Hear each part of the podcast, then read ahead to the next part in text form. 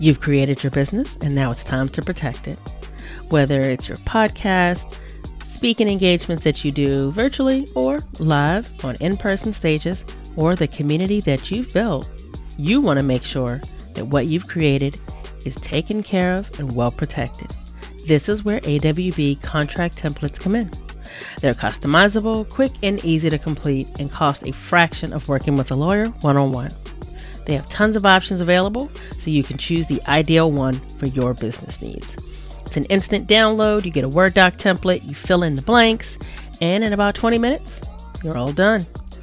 Visit pauseontheplay.com forward slash contracts today to pick out your new business contracts. And when you check out, be sure to use the code PLAY for 20% off your contract purchase. That's P L A Y in all caps for 20% off. Protect your business with AWB contract templates. we spend our entire lives trying not to make waves in so many ways. And here's this kid that's coming up and they're saying, guess what? I'm going to make every wave and you're going to have to write it with me. It gives you permission as a parent to also like make waves. And I think that's beautiful if parents are brave enough to do it with them.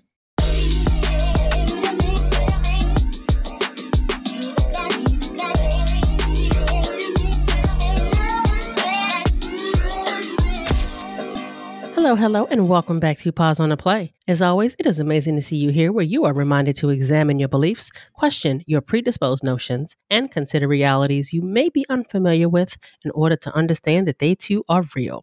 I am your host and conversation MC for the day, Erica Corday, here to get the dialogue going.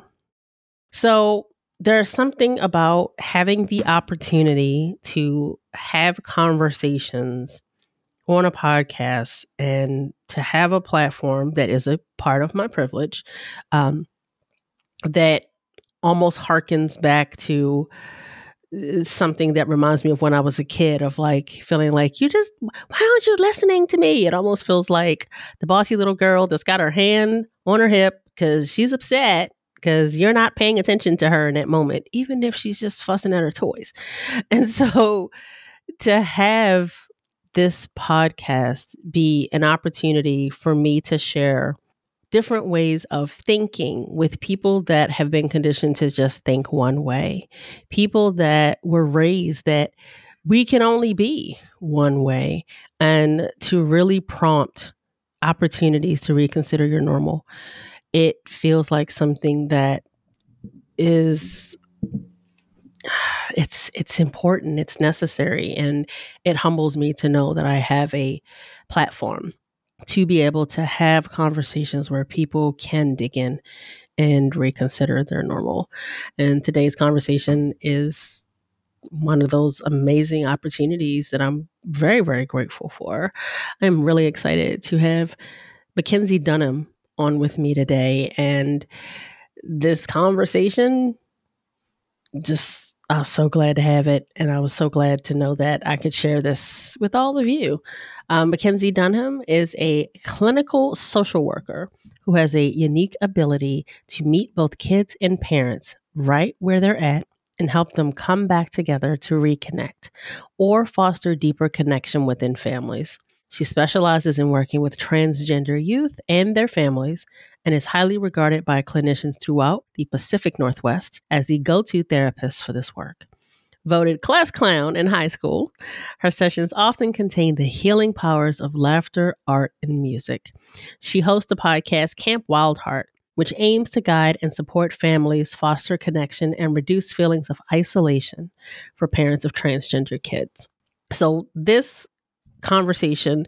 I hope that it comes through in the way that I really wanted it to, which was that I wanted to go into talking about therapy first. I mean, therapy has definitely shifted during this time that, you know, we've kind of gone through and are in a lot of ways still in the pandemic and just over the years that shifted and so i think there's the discussion of normalizing therapy we then go into what is it you know what are some of the ways that we can support the children in our lives as they're exploring you know who they are what their gender expression is and as they are able to allow their curiosity and their gender and their identity be able to just be something that is a part of their growing and their exploration.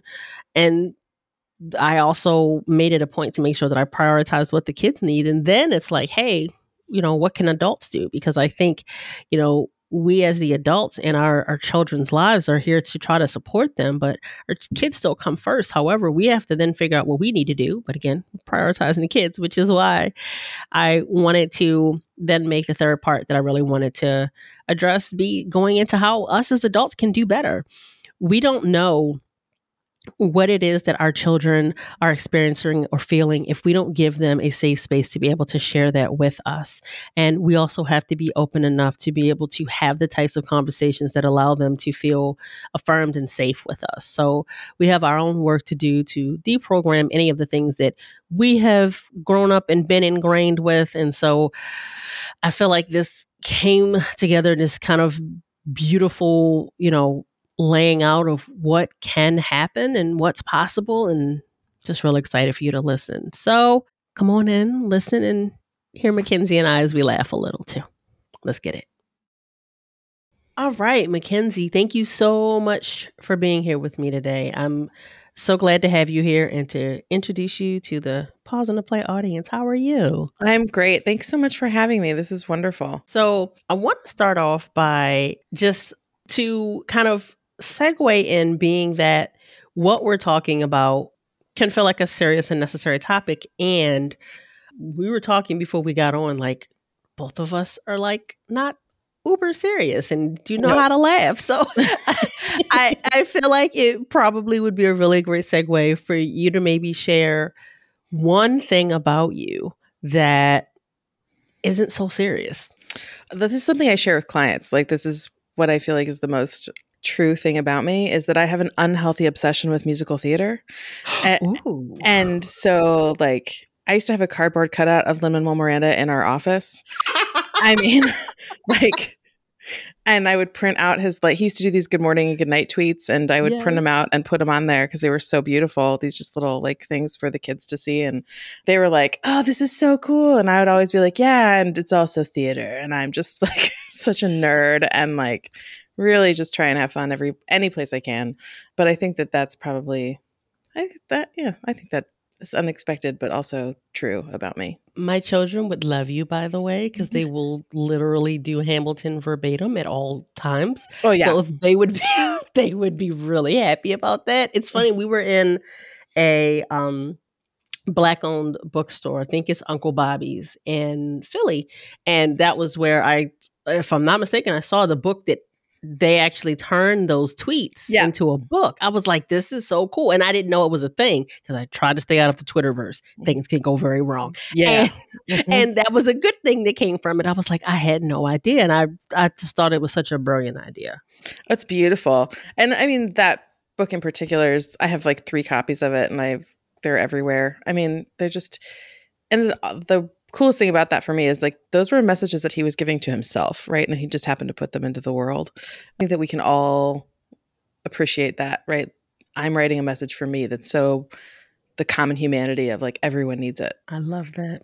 Love that so much. And I feel like that is a perfect way to go into the first question that I had to kind of ground in um, the fact that you are a therapist in your therapy practice. And so, mm-hmm. being that life has done some things over the past few years, um, to put it mildly, mm-hmm. um, how how has therapy evolved for you in these past few years? For those that maybe are still nervous about the concept of therapy, or even those that are like, does it is it still the same? Is it just me? What's going on? Because I'm in a bubble. Yeah, the therapy from well, I feel like from 2016 on therapy has been different but really um, since the pandemic started you can do therapy from anywhere now. I have clients who sit in their car and we do therapy via telehealth or video which is just like facetime but it's like completely hipaa compliant. And they will just go to wherever they're comfortable. They sign in and just talk for an hour wherever they're wherever they are which is great because you get to be in your own comfort zone. Like you don't have to come to some office. It doesn't have to feel like a stuffy thing. And that's that's a been a big change. Now, personally, as a clinician, I like it's funny because I'm like, this is a good thing. And also, like, I hate it. uh, and I do. I hate it. Like, I love the energy exchange in a room. I love to like laugh and talk with clients. I love to like do art and like keep our hands busy while we're talking about hard things. And when we're when there's a screen between us, it's a very different dynamic. Um, but I love that I can see kids who are uh, hundreds and hundreds of miles away and don't have access to mental health care in any other way. So it's a double edged sword, but and also a win win. So that's been a big thing. The other thing is that therapists for the first time are really like in it with you. Yeah. You know? Somebody mentioned that to me and I'd never thought about that. So please Yeah. share more of that. Because when I first heard it, I was like, Typically, when you sit down with a therapist, the therapist is not experiencing the same trauma you're experiencing. and right now, we are or in the last few years, like we've all been experiencing some collective trauma of the pandemic and oppression and like major political movements that are happening around the country and around the world and those are all things that are directly impacting our clients in major ways but they're also directly impacting us in major ways. And so one of the big jokes among therapists right now is like we just want to sit down with people and then like halfway through the session be like okay now my turn. Um Right. because we also need space to like process things. We don't do that obviously.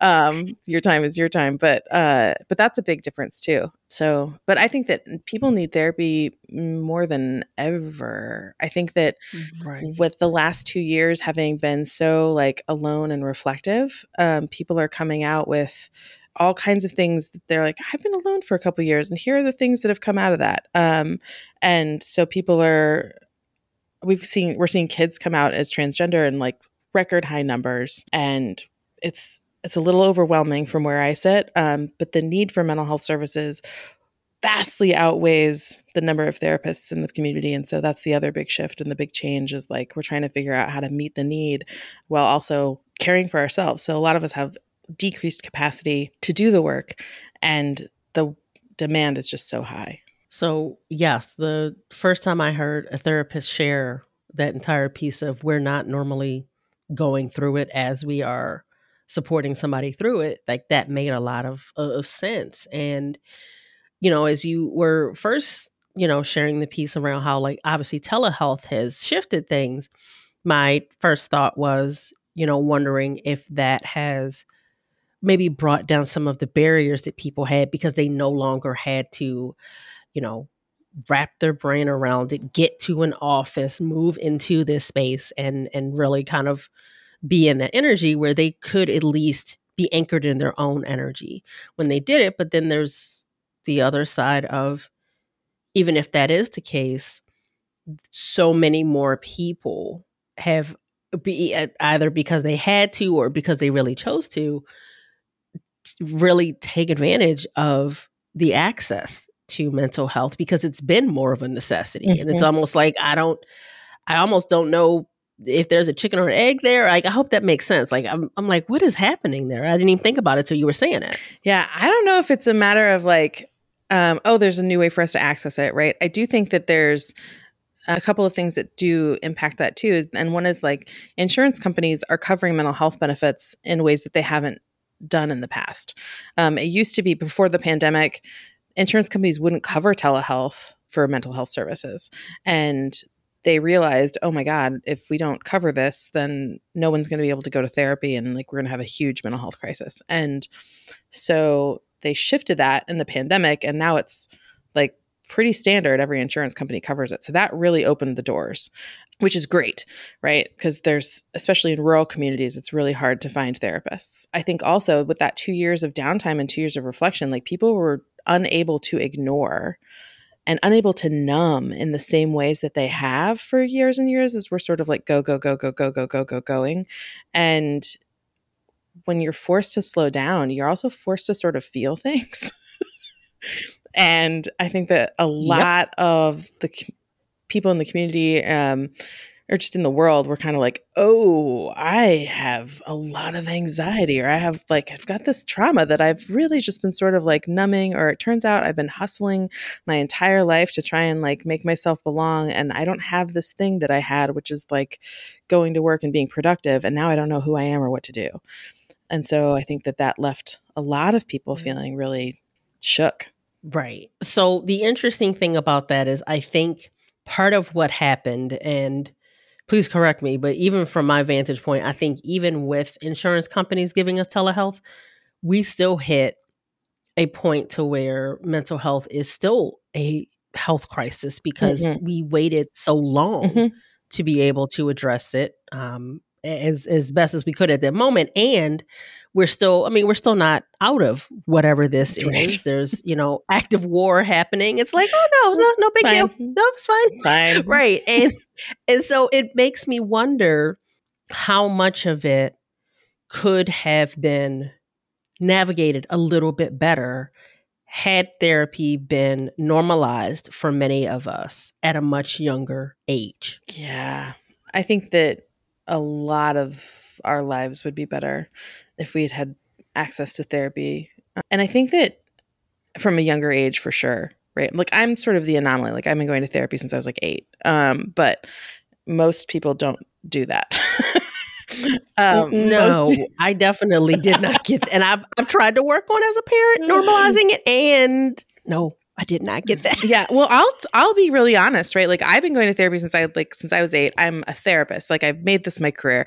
And I have young children. My kids are 8 and 10 and I'm like oh yeah, you could totally benefit from therapy, but I really don't want to put you in it. Right? Like there's this push pull still like and it's in me, right? It's wired in in some way or another of there's something wrong with me as a parent if my kid has to go to therapy. Um, and that's just not true. And that was work that I had to do when I was putting my son into therapy. But we don't like if that's in there for me as someone who's been going my entire life and this is my career, right? Like that's going to be rooted way deeper for folks who've never touched it. Right. And I kind of make make the joke. I mean, I mean, I'm, and I'm half joking when I say it, but I, I, you know, grew up with whatever I grew up with, and of course, now as a parent, I'm like, okay, there's some things that I've identified that I want to do differently, mm-hmm. and I've always just been like, I don't want to do anything that a good therapist can't fix.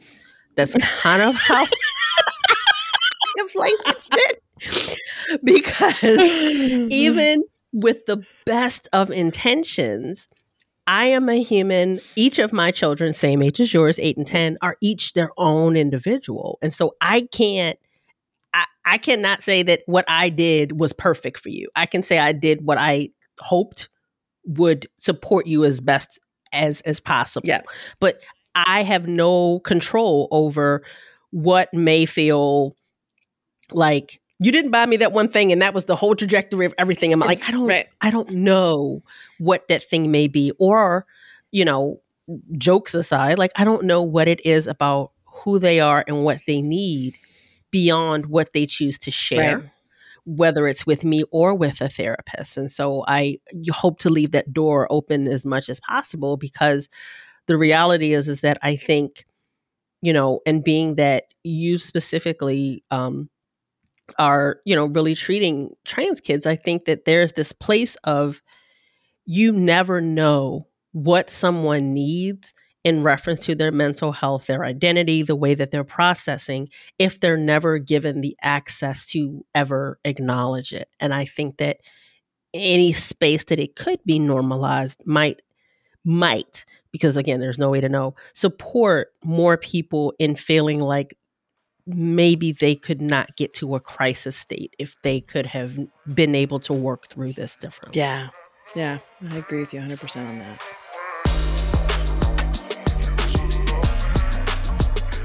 We can't talk around topics. We have to use language to call it what it is, no matter how palatable or unpalatable it may be. And in order to get to that point, you have to be in alignment with what matters to you and why. Being clear on this means you can chart a course that prioritizes your values and the impact they can create. Leading through your values means being explicit about what you support and how your actions are aligned with that. Every person you hire, every business you buy from brings you closer or further away from your values. These values also support you in life, just like Mackenzie and I are talking about today as well. These are the decisions that will ultimately shape how you live and leave a legacy. If you are ready to join Implicit to Explicit today and have Indy and I guide you through, you can come on over to pauseontheplay.com forward slash explicit. Do you think that with now there being more access to therapy, you know, kind of nationwide, because I know that it used to be, of course, you had to go to whoever was licensed in your state and was was nearby. Do you think that um, being able to have that access has has made a marked difference um, for trans kids and the people that are supporting them and them having to navigate their own therapy as well? Because you can't support other people if you can't fix your own ish being honest. So true. So i want to make sure i have your question right. Do they do i think that the access has made it better for trans kids? For for them as well as possibly made it more accessible for those that are supporting them, oh. That maybe don't know like i don't know what to do. I'm not sure how to do this. So it's interesting right? Because you said in your question that it used to be we had to go to the person that was close to us. And in some ways we still have to. So licensing is still a state by state process so the the i'm a clinical social worker and the clinical social work exam is a national exam. So I've taken it, and that means that no matter where I go, I don't have to retake my test, except for in the state of California, which sucks. And um, California messes up everybody's stuff. 'Cause back in the former life, I was a cosmetologist, and they were like the only place that didn't do reciprocity. I was like, really? that's right. That's right where it is still, right? They still want you to, like, no, now you're in California, you have to start all over.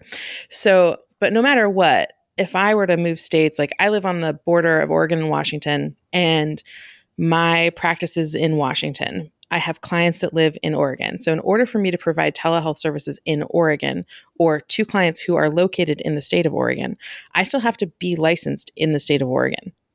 Mhm. So, they issued us all these like emergency COVID licenses where we didn't have to like jump through all the hoops, but those are about to get lifted and we're all going to have to figure out another way to like like I'm either going to have to pay the state of Oregon like a thousand dollars and jump through their hoops to get licensed in Oregon, or my Oregon clients will have to be physically located in Washington in order to do telehealth, which is just silly. So it doesn't like the access points are still not really there. Like I would love to be able to provide services to like families in Texas or Arkansas, um, or any of these states where there's uh, or Florida, right, where there's all of this legislation happening, or even closer to me, Idaho. But I can't unless I'm licensed in that state. So mm. it doesn't really open up access across state lines, but it does open up access for like kids who are in like West Texas to be able to get help from somebody in Houston, which I still think is wonderful. And the support piece, like to the people that are supporting them, I think that online forums and online groups and there's tons and tons and tons of resources and online support groups for family members or people who've adults who are caring for a child who's identifying as transgender. And I think that that is wonderful. I think that there's also something to be said and done for the coaching license or not really a license. um, well, okay. See, I'm gonna have to stick my my stake in the ground as somebody that is certified to coach. I don't like the wild, wild west of I'm just gonna call myself a coach. You Right. out here, you can cause some damage. So yeah. I do think that anytime that you are providing any type of therapy adjacent, because I am not a therapist, Mhm. and I am still supporting somebody with their mindset and what can clearly feel like mental health. Like there needs to be some parameters in place. So I just want to say, like, I am not for Oh, I- everybody just out here willy nilly I'm doing it. hundred percent agree with you. Right? Like there needs to be some sort of like standard, Yes, Right? absolutely. some sort of expectation. Like I need to know if I'm signing up for a coach, like what's the difference between working with a coach and, and a mental health professional, Correct. right? And as a mental health professional, if I'm going to take on coaching, right, I should also know the difference between what I normally do in my office and what I'm telling these people I'm going to be doing with them. Um, and so I think that I think you're 100% correct. But I know that a lot of people will say, like, I'm just going to do coaching and then do therapy across state lines, um, which is, yep. And I, I think that they're, they can go well in tandem. Um, but I think that obviously they are they're two very different things. Mm-hmm. And as somebody that is a coach, I've had a coach and I've had a therapist. They are not interchangeable. This is not a potato potato situation. And I think, you know, now I have had some therapists acknowledge that because the demand is so high that having that uh, i guess you could kind of call it in, in, interim almost like some filling in that can help sometimes when it comes from coaching but understanding that it is not a substitute for. No. But knowing that there uh, if anything at some point it's just like I I need some type of help. I need some type of support. And so at least people are more open to something where before it was like nope, you deal with it, you suck it up. Yeah. And that doesn't help anybody no. deal with it and suck it up. Doesn't help anybody. No. Um, and i still sit with lots of families who even have bring their kids to therapy and are still sitting here saying like i really just don't feel like i sh- like it's shameful for me to even be here. Right? So before we can even get to the work of what brought them into the room we have to deal with the shame of like sitting in the room. Right. Right let alone if I then say, like, I think maybe you should talk to a prescriber um, about medication, then it's like, oh, we're going off the deep end now. Because I don't prescribe meds, I don't touch that. I'm like, but mm-hmm. if the therapy isn't getting us where we need to go, you know, that's another whole another stigma of now I have to take something. There's something really wrong with me. Well, and this is where unfortunately there's so much stigma around mental health as a whole, let alone even considering that if we can normalize it at a younger age, mm-hmm. we can normalize number one, just that like there's nothing wrong with you. Let's let's just start with that. Like there's yeah. nothing wrong with you. And that talking to an impartial third party is actually about being objectionate about things and not just assuming that this person that knows you so well that's going to possibly have a skewed view is going to be like the end all be all. Like that's not always enough. And yeah. I think that when we are addressing the support that is needed for a child that's already going through the regular like and i say regular in that hormones and puberty and the middle school, like the oh, things man. that are I right, the things that are part of the process. Yeah. And then trying to navigate their identity in a very different way and in ways mm-hmm. that I don't remember ever being it never felt permissible when I was a kid. Like it yeah. did it was never part of the conversation. And so with that being on top of like now you have acne too it's like oh this is not fun i don't want any of this and so you know yeah. there are a lot of parents that i think want to be able to let their children know that they are supportive of them because you don't know what they need from you.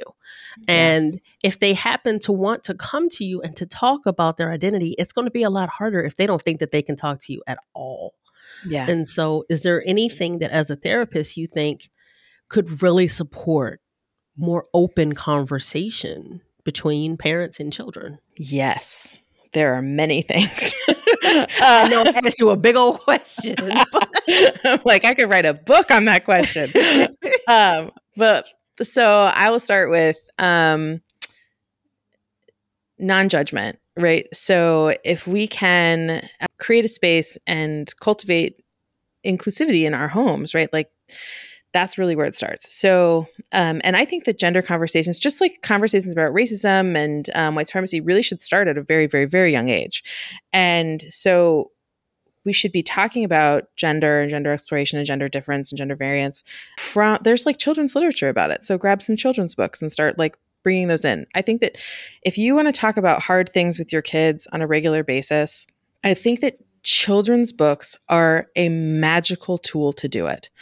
And I think that it creates a culture of reading in the home, which is really great, but it also like creates a place to talk about these things where it's not like something has happened and we have to talk about it as opposed to like here's this thing that we can talk about based on this book that we just read, uh, and talking about things that are happening in the world that are not directly related to like your family's particular situation yeah. um, is really really helpful right so like and i talk about this with families who have kids who are out as transgender too right like so talking about things that are relevant to the queer community that are happening in the news or whatever at the dinner table even if nobody in your family identifies as queer or that you know of identifies as queer like that creates a, a like a signal to your maybe queer child that's like, oh, okay, we can talk about this. This is okay. And taking them to events in the community, right? Like whenever there's powwow in my community, because my community is on um, Cowlitz land and the tribes are really active here. Um, whenever there's a powwow in the community, like we go and we participate in the ways that are appropriate for us to partic- participate in and but it's about like intentionally trying to create opportunities for your kids to like learn and ex- like explore and expose themselves or exposed to different ideas and ways of living in the world. Take your kids to Pride, right? Like Pride is so fun. it's like glitter and rainbows and like people just dancing in the streets. Like, so take your kids to Pride and like allow for them to like recognize that it's okay for us to be whoever we are, but really just having those conversations regularly. Media consumption is another big one, right? Like, so if you only watch m- movies as a family that are people that look like you as a parent and have only heterosexual couples in them, right? That sets sends a message to your kids about what what's quote unquote normal. And so bringing that in and like intentionally seeking out films or documentaries that feature a queer couple or like have trans kids in them like it's so great so there's lots of it's becoming more and more more and more common in children's media and, and like young adult media for there to be uh, queer characters. I know it's less common in um, unless you have to go to the LGBTQ section of Hulu uh, that you find those things. But there's plenty of really good documentaries on the way that trans people have been represented in the media and like really great conversations if you've got adolescents to like be able to have those conversations um, so that's that's how i recommend it but non-judgment is the big thing right like even if you judge somebody else right like in the way that you're talking to your kids you're like oh, i'm so open-minded and open-hearted but then they hear you talking about other people in a in a way that's judgmental that sends a message to them that that's in there. So really being careful about the judgment language that comes out. It's a real trust eroder. Well, that just goes into that whole, you know, do as I do, do as I say kind of thing. And it's like, yeah. mm, no, that's that's you know a clear disconnect, and it's it's it's not accurate because there's clearly you know a, a, a difference here and, and not a positive one and i think that and, and I'm, I'm 42 i grew up with kind of being told that you know whatever parents do is the the end all be all and that's mm-hmm. it don't ask mm-hmm. me questions and you know now we're really getting and not even just now but like it's very clear that like kids are like uh no that's bs i don't really like that like what is that i'm not doing this this is silly like they uh-huh. will look at you sideways if they're just mm-hmm. like what that doesn't make sense and so i mean I, I think that it does hearken to them feeling whether it's because they know it or not, but they feel at least a little more emboldened to yeah. really kind of address like that's not what I want. I'm going to, you know, advocate for myself. But I also think that for those of us that, you know, are not 15, 20, 25, um, that probably grew up with very different stories, I think there's a lot of deprogramming that can happen to get out of our own way in mm-hmm. how we want to be uh, better parts of a support system. And so, yeah.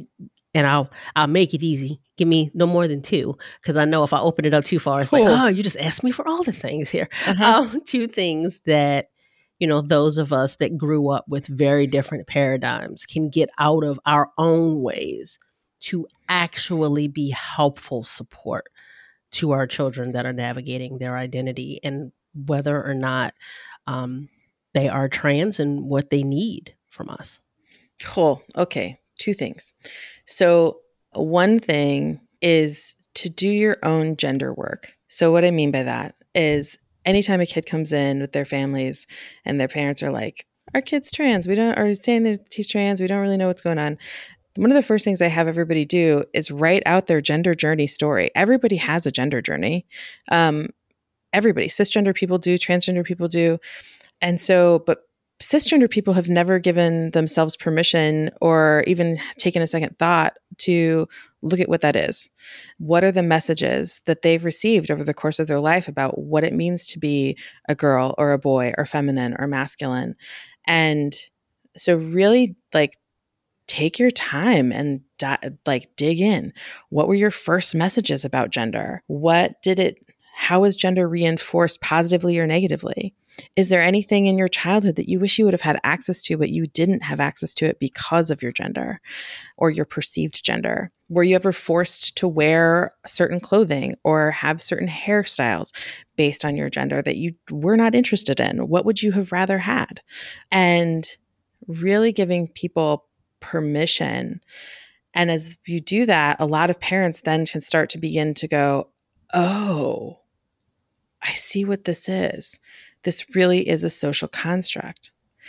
And you can start to see how that social construct has wired you throughout your life. And then that's when you can start to go, okay, I can let go of some of these things. I think that another really important thing that parents can do this is a little bit more complicated, but parents of a trans kid or a kid who says they're trans, dig into your resistance points. So, what I mean by that is if you find yourself saying, no, don't be trans, like, why is this hard for me? And then why is that hard for me? And why is that hard for me? And like continuing to dig deeper and deeper into like, why am I saying no? What am I really saying no to? What do I wish would be happening instead? And I think that in order to do that work, it's scary. And I think that there's a lot of feeling that has to happen. Um, so finding other families and other parents that are also parents of trans kids is like one of the best things that that families can do. Um, just normalizing it for yourself, I think, is really great. That's too many things. We've already said. I've already said three. So, no, no, all, all of the above are are necessary, and I think everything that you mentioned really goes back to as the adult having to acknowledge. Please correct me if I'm wrong, but where our fear is getting in the way of somebody that probably has less fear in that moment. Yeah. Yeah, absolutely. And I think that one of the biggest things about one of the things that I find to be so consistent with parents, I love parents. Like, I love, like, my favorite clients are the clients who come in with their kid and the parents who are, and the parents are like, we have no idea what we're doing. We don't get this. It feels uncomfortable and gross. And I'm like, great, you're right in the right spot. But one of the things about it is that we don't realize that one of the lessons that we're taught, I think, particularly when we're socialized as um, women or girls, um, is that people pleasing. Um, this, like, I have to be a certain thing in order to be lovable, and what it means to be good, and uh, the whole good girl concept, um, and how we spend our entire lives trying not to make waves in so many ways. And here's this kid that's coming up and they're saying, guess what? I'm going to make every wave and you're going to have to write it with me. And I think that that work, just that right there, of I've spent my entire life trying to not make waves. And now I've got this kid who's pushing me straight into the ocean is very overwhelming for folks. Um, but I think that one of the things that calls us to do is really dig into like how much time and energy do I spend people pleasing, and how much of myself gets lost in the people pleasing.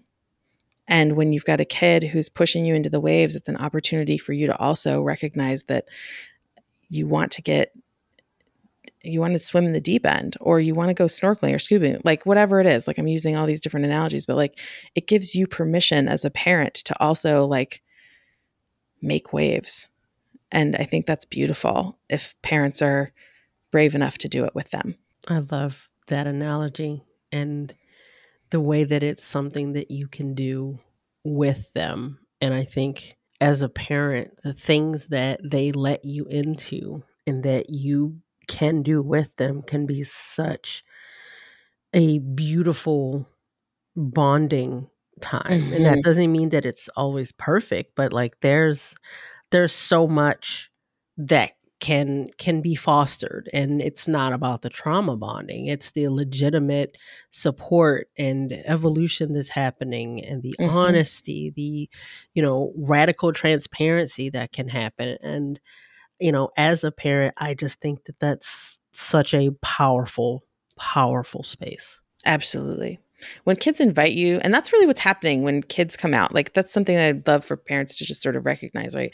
When your kid tells you I'm transgender, um, or even I'm gender curious and I don't really know what's going on, they're inviting you to know them in a way that is their most authentic self. And I don't know very many teenagers or kids in general who walk up to their parents and say like please know me in the most authentic way Mm-mm. because of how scary it is right like my 10 year old would is like no don't i don't even like i don't know don't even look at me um right and you know like and he's 10, right? But that's it's such a like trans kids are saying like know me when they're coming out and I wish that parents saw that that's what was happening. Um it's I feel like it would feel like more of a gift than it is a burden at that point. Right. I agree 100% on it being a gift. And I yeah. can't language it for anyone else. However, it I hear nothing but a gift that is being and again like we we all knew the parenting wasn't going to be easy and we mm-hmm. didn't know was was going to be in it it was just like here you go here's this mystery bag good luck I, I'm, I'm yeah. supposed to use this with this little part. Okay, all, yeah, okay. all right. mm-hmm. Mm-hmm. so we don't mm-hmm. know, and there's so much to gain for everyone involved if you're willing to be open in that way. Yeah, I think that the best case scenario is like just like you said, like you get this little bundle, you don't know what it is. And I think that when we continue to go into it with, I don't know what this is, mm-hmm. as opposed to like, oh, you are a child, you're a girl, this is what you are, you're my child. Therefore, like, I get to dictate all of these different terms to you. And there are things that we do get to dictate to kids as parents, right? Because, you know, health and safety. But if we can create that space for them to be their own person throughout their entire lives, like, we're setting them up for the best case scenario, I think. I completely agree. So, being that we've talked about therapy and the normalizing of it as, as much as we can for those of us that grew up with it differently, which I think is a huge piece of kind of the base of even considering it, let alone figuring out how does it show up for, you know, me as the adult and you know this child that i'm a parent of and how this can support them in navigating their their journey of um, being trans or as you mentioned being um, just gender curious, um, is there one action that you would share that you would like the listeners to take after listening to this episode and being able to hear our dynamic conversation in order to make a positive impact? I really think that the one action that I would encourage listeners to take is that reflection on their own gender journey. I think it's such a powerful awareness to know that my gender, even my gender as a cisgender person, I'm not a cisgender person, but my gender as a cisgender person is still, I was still shaped this way, right? It just didn't all come from within me. And I still had to find my way to the place where I feel like the most me within this social concepts.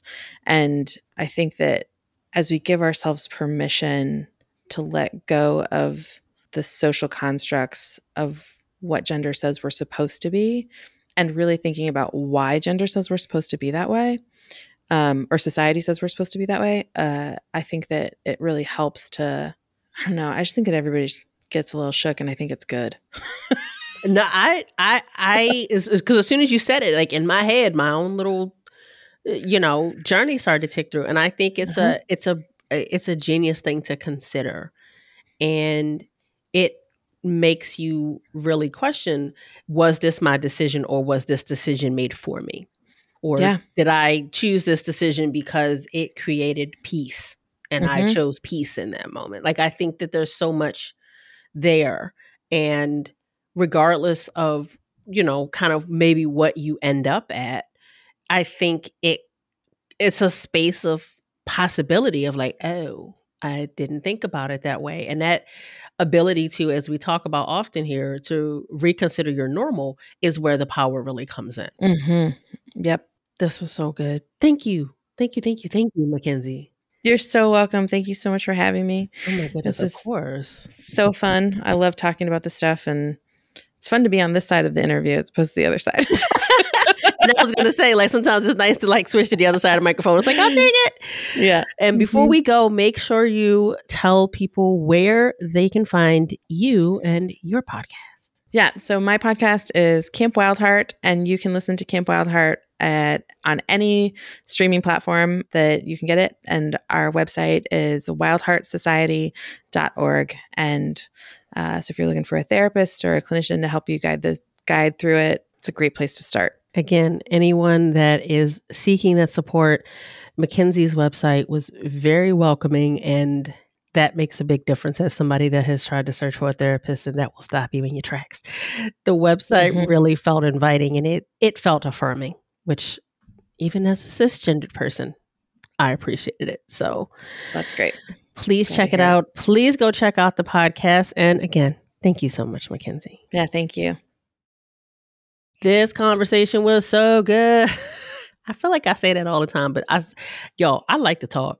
And I knew that this could very easily become a very heavy conversation. And I didn't want it to be so heavy that someone that needed it wasn't able to get what they needed from it. And so being able to have that time with Mackenzie to, you know, be able to laugh and still talk about what was important, I, I I couldn't have asked for more. And I really loved the amazing takeaways that Mackenzie gave you to go ahead and really have your own exploration to figure out what does it mean for you and how it is that you can then better support your children or the children um, or, or young adults that are in your life. So for taking in this conversation and being open to reconsidering your normal. I thank you. People think they know what to expect, but they have not met you yet.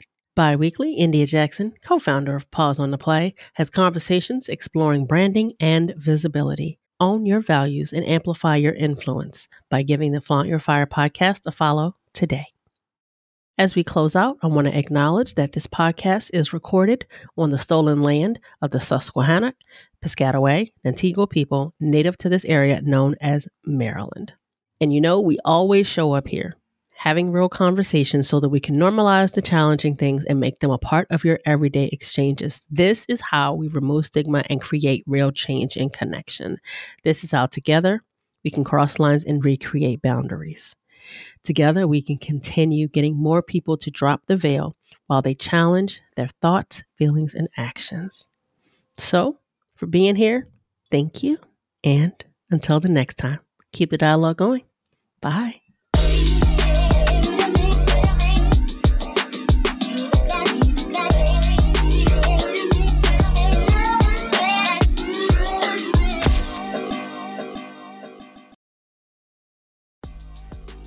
Ready to get clear on what matters? Let's do this.